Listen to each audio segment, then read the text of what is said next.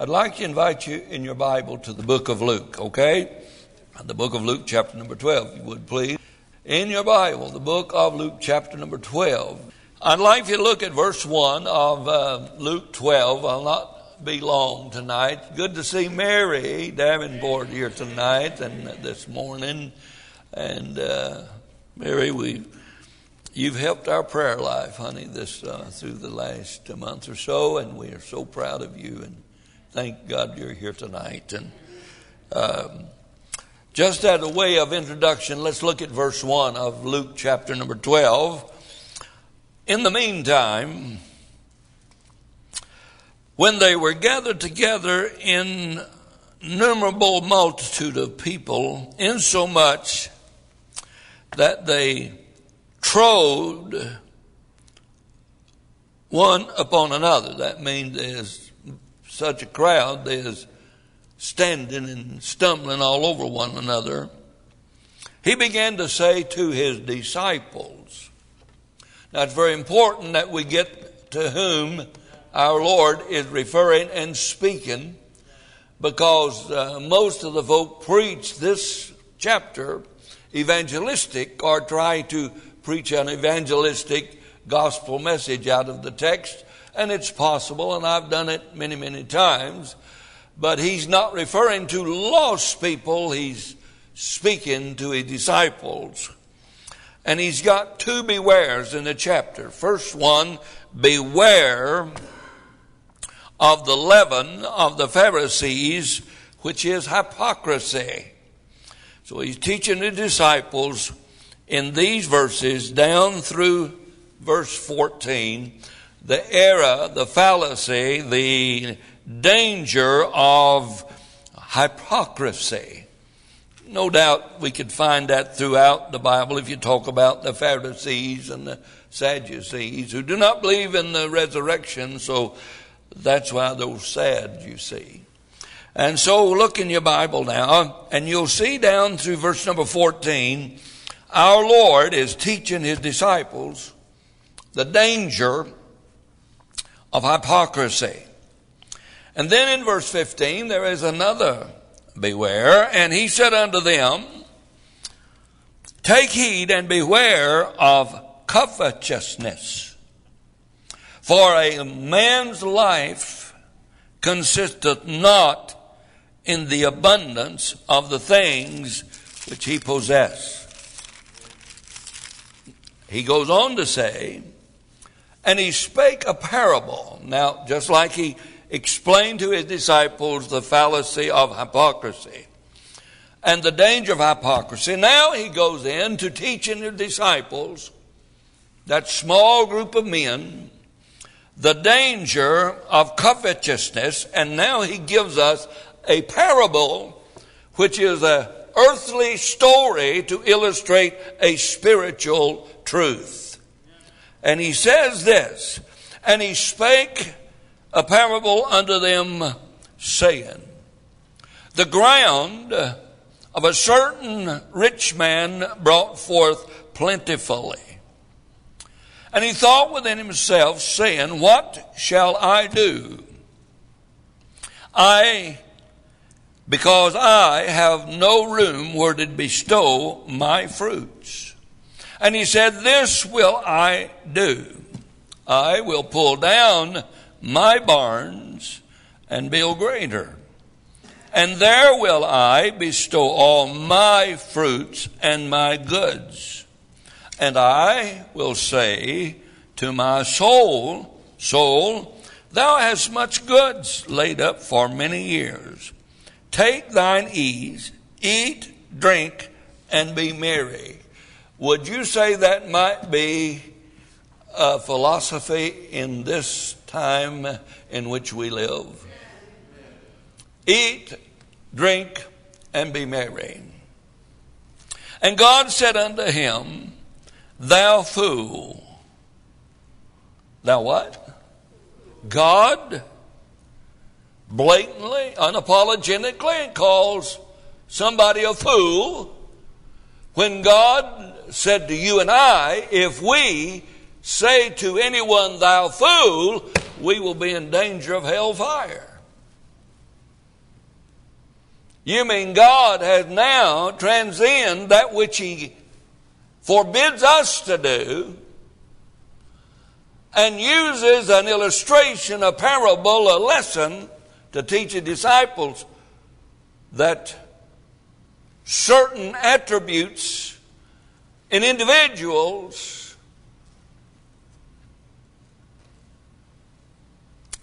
is relative to them being, in God's eyes, a fool. I can't hardly get it, uh, my mind wrapped around God forbidding us to do something, and then God blatantly, unapologetically says, This man is a fool. I hope you understand what I'm trying to say. And God said, Thou fool, tonight thy soul shall be required of thee. Then whose, now watch this, then whose will those things be which thou hast provided? Nowhere in the text does it say that he's speaking to a lost congregation. He told his disciples, any man that is covetous in his heart, it doesn't make any difference if he's saved or lost. If he cannot control his wants, his urges, his lust, he's a fool saved or lost.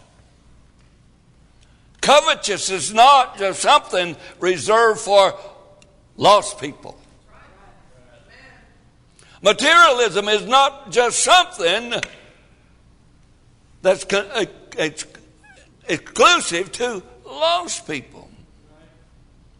God here uses this illustration to teach you and I a lesson concerning some things that I think we need to discuss tonight. As we examine the text, we see that God transcends what He wants us to do. But I suppose if you and I went down the streets of Jerusalem at this time and began to ask the neighbors of this man, what do you think of old brother so and so down the street behind the gated uh, community. Probably tonight, if you and I were to go through the, the, the, the place and through Jerusalem, uh, we might have spoken to his neighbors and we might ask a neighbor, well, what do you think about the man who's building those new barns and uh, has all of the success? What do you think of him? I would imagine the neighbors would have spoke very highly of his business administrative abilities. He would have been on the in crowd in any city in the community. Perhaps he would be the next speaker at the Full Business Gospel Men's Association. If he rode horses, he'd be speaking at the, at the rodeo Christian clowns of America.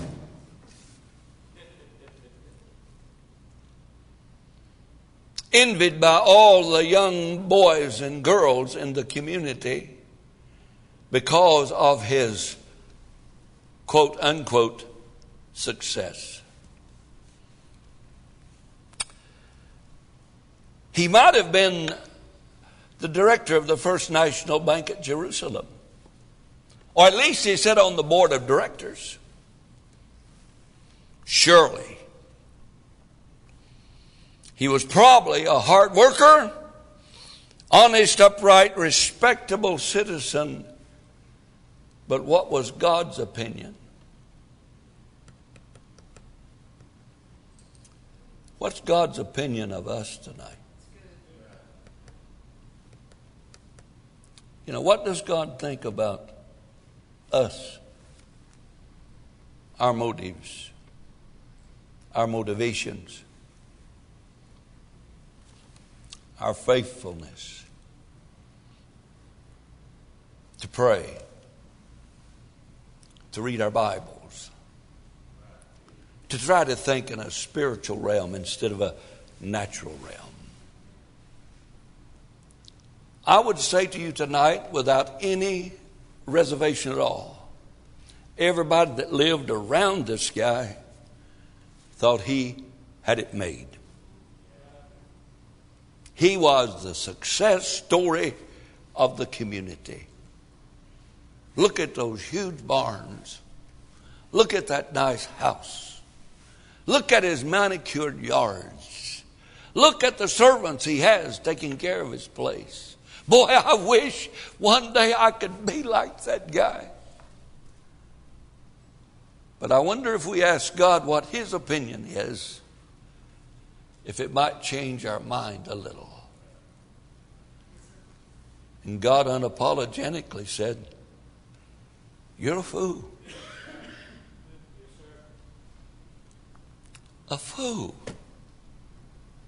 Why would God call anyone a fool?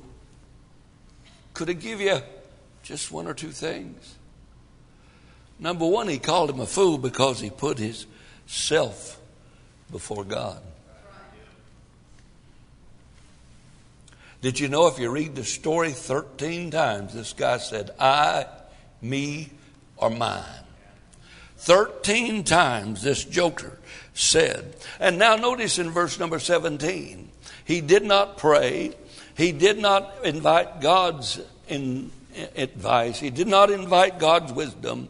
The Bible said he thought within himself completely leaving God out of the scenario. That's what Jesus is trying to teach you and I tonight. Don't leave God out of your plans. Don't leave God out of your life. Don't leave God out of your home. Don't leave God out of anything. Do not Go on your own wisdom. The Bible said it is not in man to direct his steps. And every time I leave God out, I act foolishly in what I'm trying to do for God. He, he absolutely put himself before God. Look down to there. What will I do? Notice he said, My barns are full. Notice, I have no place to bestow my goods. The man he's thinking was totally about and concerned himself. He said, They're my barns, they're my fruit, my soul. Do you know anybody like that? My car, my rug, my kids. I get so put out with women who tell their husband, Those are my kids. Well, you're the second ones that's married been able to do that. That is so dumb. That is so dumb. Let him assume the responsibility of those little rugrats. Amen. My, my, my, my, my. He got, uh, you know, this guy was a forgetful sucker, if you don't mind. It was, he said, my barns, my fruit, my soul. You know what? I bet he forgot whose ground he used to put the seed in. Don't you imagine? I bet he forgot who sends the rain. How about that? Do you think maybe it, he forgot a few things? He might have forgot, bless your heart, who hung the sun in place and keeps it there by the word of his power. He might have forgotten who gave all the health he had. He might have forgotten who gave him the talent to do what he had done. You might forget. Aren't we all good forgetters? When it comes to my house, my car, my kids, my money, my, my, my, my, my, my. Fool. How foolish I have been in my life. How foolish we all have been in our life when we put ourselves before God. Can you imagine? Uh, he must have forgotten who gave him the health to do the fields. You know what Daniel told Belshazzar? your breath is even in God's hands. Can you say amen? The Bible said, For in him eh, we have life and move and have our being. Bless your heart tonight. Don't be foolish. Learn a lesson from our Lord Jesus. This man had forgotten that with one smooth swipe of the hand of Almighty God, he could have taken away his family, his barns, his wealth, as he did with Job. You remember that fellow by the name of Job? A lot of Christians remind me of that crazy, skeptical, black hearted, scoffing infidel who stood and said, I defy God Almighty. If there's a God in heaven, cause it to lightning and strike me dead. Some elderly Christian said, Why should God shake up heaven to kill one idiot when he can have a gnat flap your nose and suffocate you to death? Amen. Can you imagine my barns, my house, my car, my, my, my, my? Dear Lord, don't you know where it all came from? And guess what? It's going to be somebody else's when you leave. Can you say amen?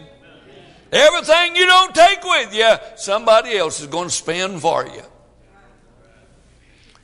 course, we could be like that guy in, in, in, in Hollywood, want to be buried with his Cadillac. He was.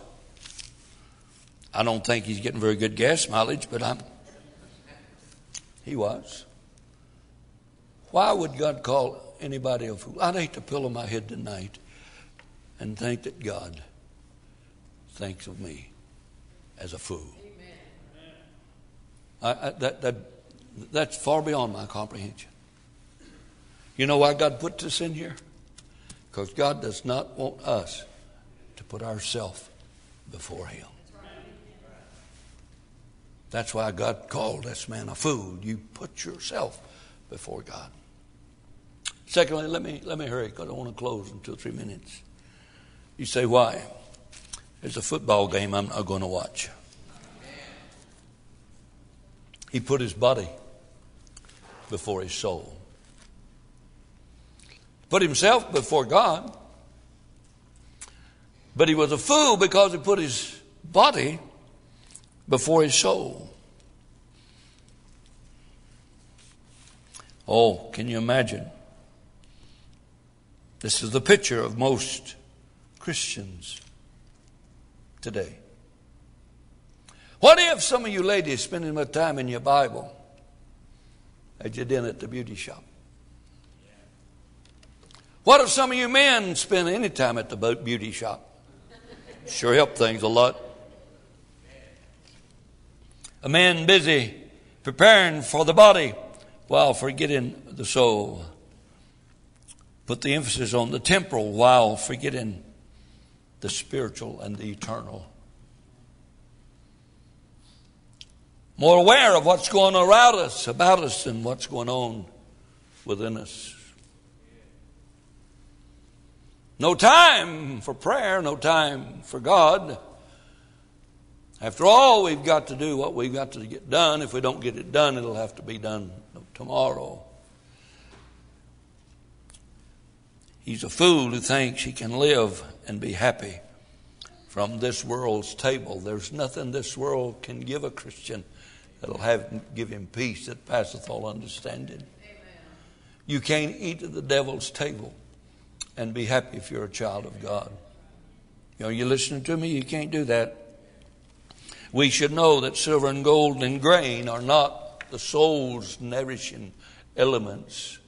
It's grace and mercy and forgiveness and the Word of God. Listen to Jesus as He talks to us in verse 15. He says this He says, Take heed. Take heed. Beware of covetousness, for man's life consisteth not in the abundance of the things which he possesseth. Well, I wish we could get that verse right. I wish we could get that right in our life. I know I'm preaching to the choir tonight. Hope some of the choir uh, is listening uh, by way of television. But I, I, I say to you tonight, well, we need a reprogramming of really what's important in our life today. Amen. Man, a lot of lot, lot of folk just just you know forsakes their family for the dumbest of things. Huh? Now that I'm out of the teenage years, a few years, uh, things of, that of importance has changed, seem like. Amen? Yeah. Yeah, I remember when, boy, I just had had to work. You got to get, got to get to work. Man, you, just you just got to work. Don't have time for them kids. You got to work. Got to get it while the getting's good. While we neglect our, neglect our kids. Who's going to do it if we don't do it? We got to get it, got to get it, got to put up, we got to retire. What about my 401k? I don't even know what one of them are. I guess God quit passing them out 50 some years ago when I went into the ministry. what about your CDs? they don't play anymore. Got to get it, got to get it. Let the kids die and go to hell. Let the family go. She'll understand. Fool. So you talking to me? If I'm standing in your front yard, I'm not yelling at your neighbor. Fool.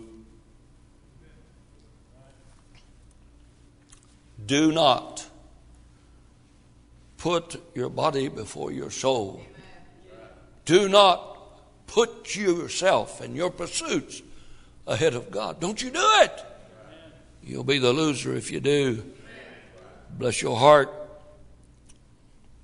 Why then is the average American striving for houses and lands and money, automobiles, things, and junk?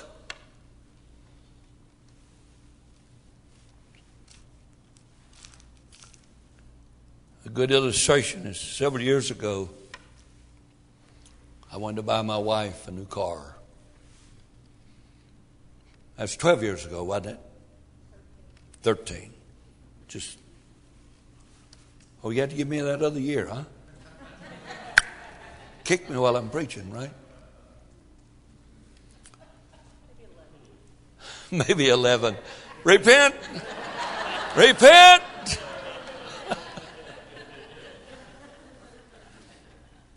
I thought it was a good idea to give the car, the expedition that we were driving, give it to Brian Archer. And we took Brian Archer's car and gave it to Sleek. What's his name? Anyway, one of the staff. You know, if Brother Archer drives on the parking lot tonight with his car that we gave him because it was too old for us, it looks better than the one we're driving today that we bought to replace that old car food. Why is it? Why is it? That somebody's arranged our thinking in a way that's not even close to conducive to the Bible. It's keeping up with the Joneses, blending in with the culture. We got to have it, and we're going to get it at any cost. Tonight, ask God what He thinks about that philosophy. Before you go to bed, ask God what He thinks about that. The Bible said, Take heed. For what shall it profit the man if he shall gain the whole world and lose what? His own soul. I noticed something in this text. Thy soul shall be required of thee. So it must be God's soul lent to you. And one day, you're going to be required to give an account for what you did with that soul God has lent you. That'll be death. thy soul shall be required of thee. Is that unusual? I want to close. You say, you said that while ago. He was a fool because he left God out. He was a fool because put his body before the soul. Now, at 81, I want to tell you something. It ain't always going to be like it is tonight. My wife no longer asks me, Are you hurting? She just says, Where?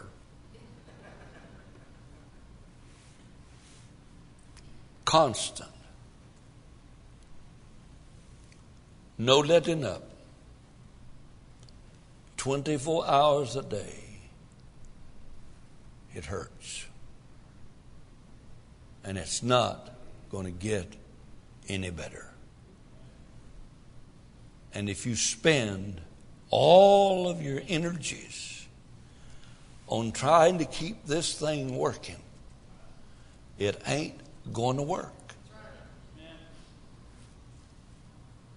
So if I were you, I would transfer my devotion to that which is eternal and let God take care of that which is temporal. And some of you young folks said, that old man don't know what he's talking about. More than likely, I'll visit you in your hospital room. Let me give you this. He was a fool because he planned for life only. Now think of that. What are we, what are we, what are we working for? What are we planning on? What are our plans in the future?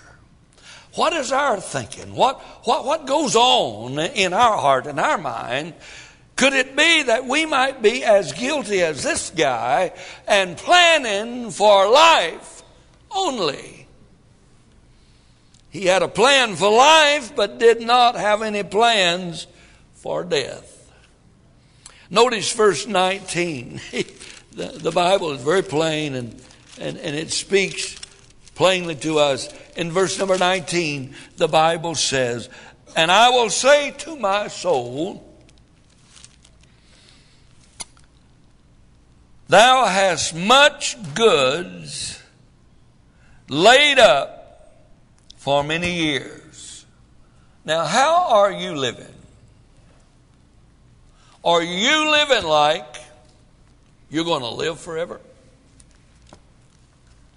Are you living like this is all there is to it? God is trying to tell us something. We're on our way to a certain appointment, and that's death. You might call it living. At my age, I call it dying. We are dying one day at a time. Believe me, one breath at a time, we're dying. My wife keeps me pumped up all the time. She tells me how pretty I am, how healthy I am, how robust I am, and I lie most of the time while I'm preaching. But in reality, Jesus knew what he was talking about when he told his disciples, You got to be careful, fellas. You got to be careful. If you're not careful, this life will begin to consume your thoughts, consume your motives, consume your works, consume everything that you do. And if you're not careful, you will begin to live for life only.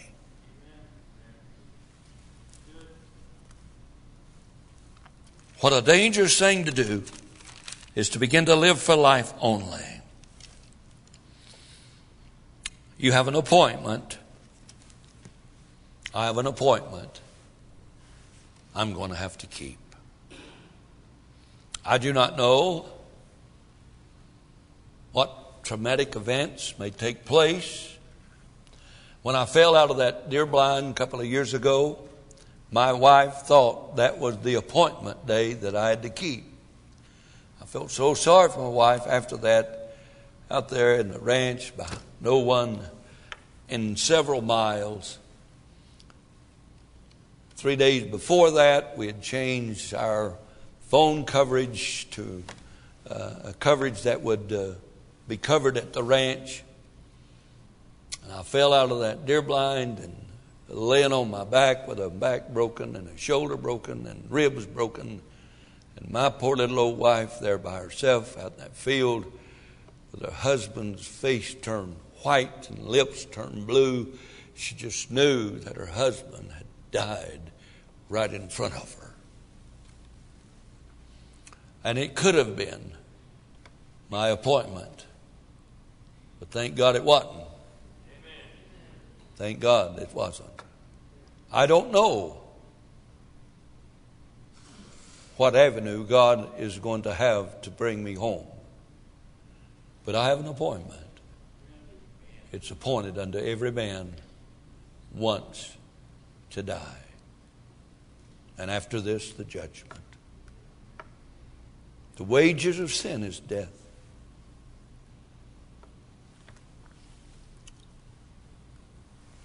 I don't know.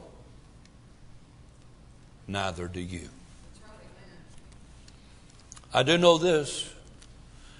You don't have to read but five chapters in the Bible. And you read, and he died. He lived 600 plus years, and he died. He lived so long, and he died. You're going to die. How foolish it is to spend all of our life preparing to live and never prepare to die. That is the folly of all follies. Especially for someone who attends church. Would you say with the Lord, the man lived a foolish lifestyle? He put himself before God. He lived for the body and not the soul. He planned for life only. I close. He lived for time and not eternity. Over and over in the Bible, God tells us of the brevity of life. He wants us to know that we are here but for a short time. The Bible says that our life is like a vapor that appeareth for a little while and fadeth away. In the text tonight, we find a fool that lives for time while never thinking of eternity. When I was in college in California, and that's what happened to me, I went to college in California. In one of my English classes, we had to do a paper on a book that I never heard of in my life. And they said, the teacher said, We want so many words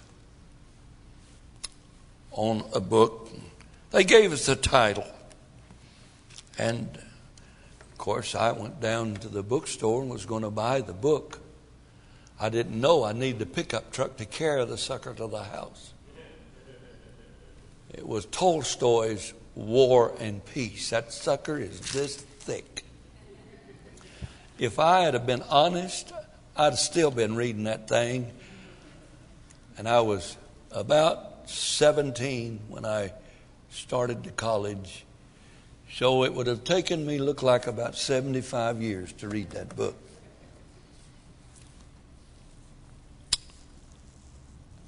I did not know what to do. I knew I could not comprehend it.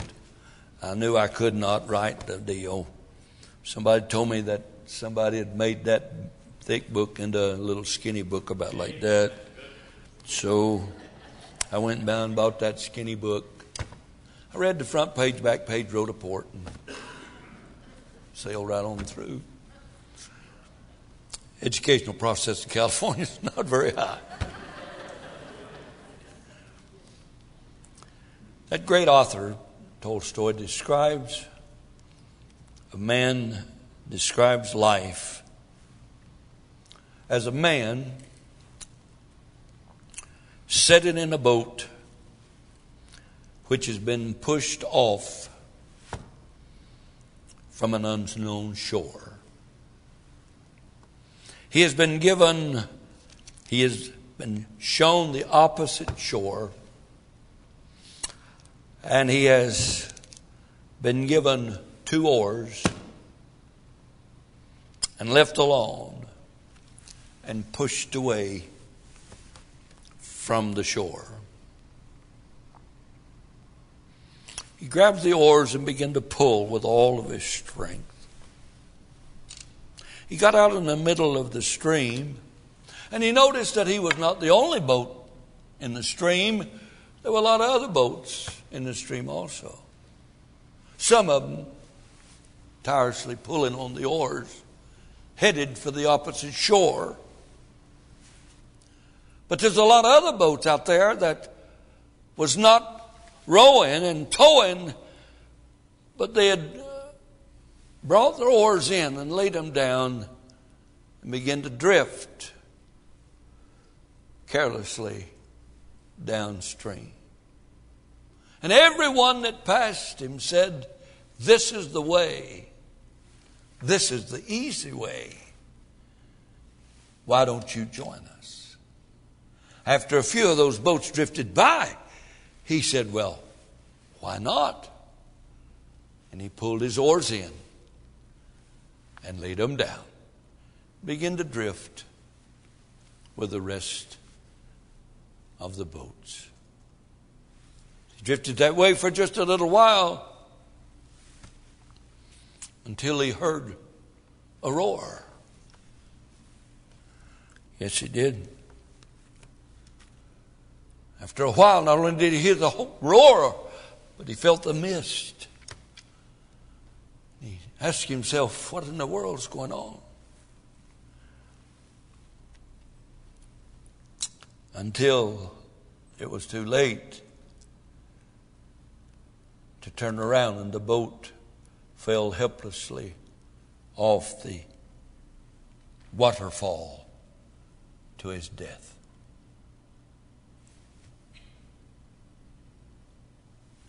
Tolstoy described the boat as our life, the two oars as the free will of man, and the opposite shore was heaven. How many of us have folded our oars now and we're drifting just like the culture? We listen to what they listen to. We watch what they watch. We do not maintain discipline in our life. Our convictions are shot and gone out the window. And we wonder why in the world. But if you'll listen, you'll hear the roar. You might hear the trumpet. Watch, you might see the dead in Christ rise. All I know is I do not want to go to bed this evening with the inkling of an idea that God might call me a fool. The folly of foolish living.